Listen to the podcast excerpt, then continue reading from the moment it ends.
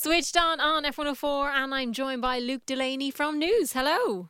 Hey, Louise, great to be back. Yes, so more excitement happening with the Rugby World Cup. We were watching it at the weekend. I'm sure you were as well. Exactly, yeah, and the weeks they're flying by now, and I suppose every week that goes on, the hope, the optimism, it grows. So, as mm-hmm. again, we have a, another big week coming up. But yeah, the weekend was absolutely fantastic. Huge win over Scotland one that was perhaps a little bit unexpected, but the manner of victory, I think a lot of people were thinking that it was going to be a lot more of a closer game. But wow, we really just came out of the blocks and came out firing. Yeah, and there was a couple of uh, arguments happening on pitch as well, wasn't there?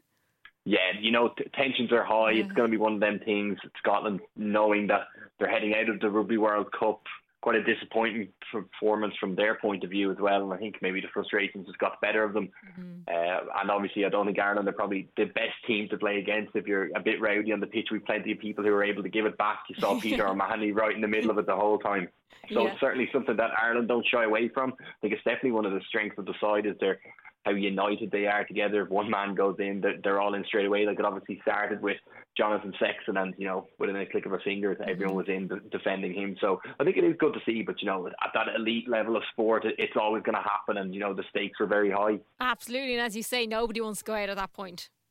Exactly, yeah. And you mm-hmm. know, coming into this, it was always a group of death one of the three nations were always going to be a bit disappointed. But, you know, we're glad that it wasn't us and that we've really staked our claim as the best in that group. So for Scotland, quite disappointing, especially coming in as world number five. They have made some good strides under Gregor Townsend, but I think the manner in which they went out, the manner of defeat that they suffered against us, that's going to hurt them. And, you know, it's quite a long period now for them to wait before they can kind of rectify that until next year's Six Nations. And, you know, they're going to have to watch us, going to have to watch Scotland, England, Wales, a lot of nations they've faced over recent times, you know, still be in the tournament. So it'll be tough for them. Yeah, it's going to hurt. But for us, we move on to next Saturday, New Zealand. Massive game. Yeah. Huge. I'm kind of, I'm a mix of nervous, excited. I know that we're only still at the start of the week here, but you know, it's it's the stuff that you really want to be waiting for, and it's the stuff that you've waited four years for it to come. We know that New Zealand they're going to be absolutely out for blood against us, especially after that season, that series win down in New Zealand last July perhaps we embarrassed them a little bit. I think that's what the reaction mm. from their media was. You know, New Zealand, like they're not used to, to losing on home soil and they've been waiting to play us. We've really got the better of them in recent times. And as much as we're relishing playing our quarter final, I think that they're relishing facing Ireland as well and trying to put things straight. So it's definitely the, the clash of the rounds, I think. So obviously we're going in strong, so we do stand a good chance. Absolutely. And, you know, we're going in as bookmakers' favourites. We're the number one team in the world. We qualified first from our pool. Obviously, New Zealand came second to France and theirs. Mm. So we're coming in in a great shape, maybe, and looking at teams on paper, we're looking very strong. Obviously, we're not too sure with the injuries yet. We'll come to that later on. But I think we're coming in probably with the best team we've had going into any World Cup quarterfinals. It's no secret that we've never won a knockout stage game, but when better to do it than against New Zealand? And I suppose if you are going to go all the way and you are going to win a World Cup, you're going to have to beat the best of the best. Absolutely, and as you mentioned there, a couple of injuries. We've got a couple of, in- of injuries at the weekend. Yeah, we did, and you know it wouldn't be Ireland if we didn't. We were kind of we were only speaking in the past couple of weeks about how lucky we've actually yeah. been with injuries, with coming out of the South Africa game unscathed. But obviously they're starting to take a little bit of a toll now. We saw James Lowe go off with a, a bit of a nasty eye poke. Mack Hansen seemed to have a bit of a calf injury.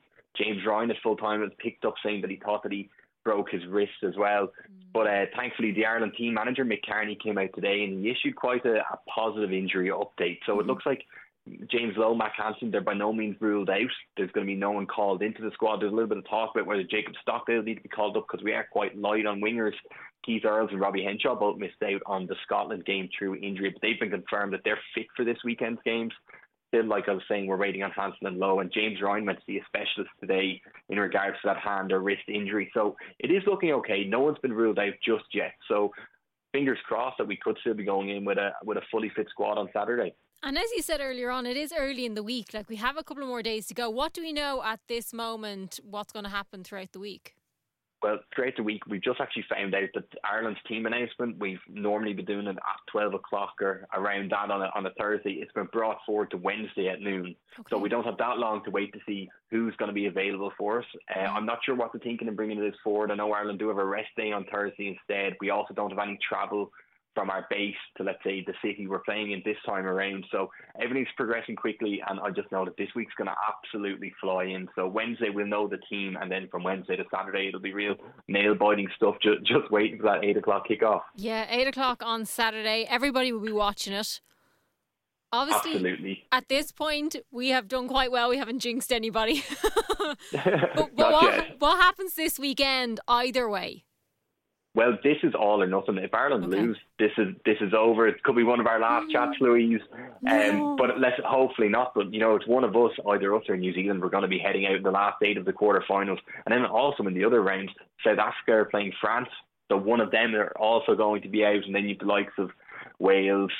Uh, you've got uh, Fiji, Australia, England as well. So there's going to be four teams knocked out of this, and then you know the the World Cup semi-finals. They're just around the corner but there's some absolutely massive games in this weekend, and you know it's it's really progressing quickly. Is there any other ones you're going to be keeping your eye on? It'll definitely be that South Africa France game. I think I was mentioning it in the past weeks about how perhaps the lopsided the draw is. That you know, in my opinion, the four best teams in the world are all coming up against each other in this quarterfinal stage. So we're going to lose two of the best four sides in the world so early on some could say it's a bit premature for that, but at the end of the day, the teams are going to have to come through. You know, maybe in, in other years we could have had a more favourable draw. If you look at the other side, the likes of Fiji, the likes of Argentina, Wales, England, they're all teams that you'd expect strong for to beat. Mm. So it's going to be an absolutely massive weekend of results as well. And I think even for them sides on the other side of the draw, who are perhaps a little bit lower ranked and not in the best of form, it'll be a huge boost for them. Like the fact that the two of them are going to come out. England have been under a lot of pressure recently about them being perhaps the, the worst English side in recent times but you know they're just one game away from from the final four of a World Cup as well. So confidence levels be high there, and you know what that does to a team, it's absolutely massive, especially heading into the final stages of a major tournament. Absolutely. So there's going to be lots of excitement now heading up to Saturday at 8 p.m. We're up against New Zealand.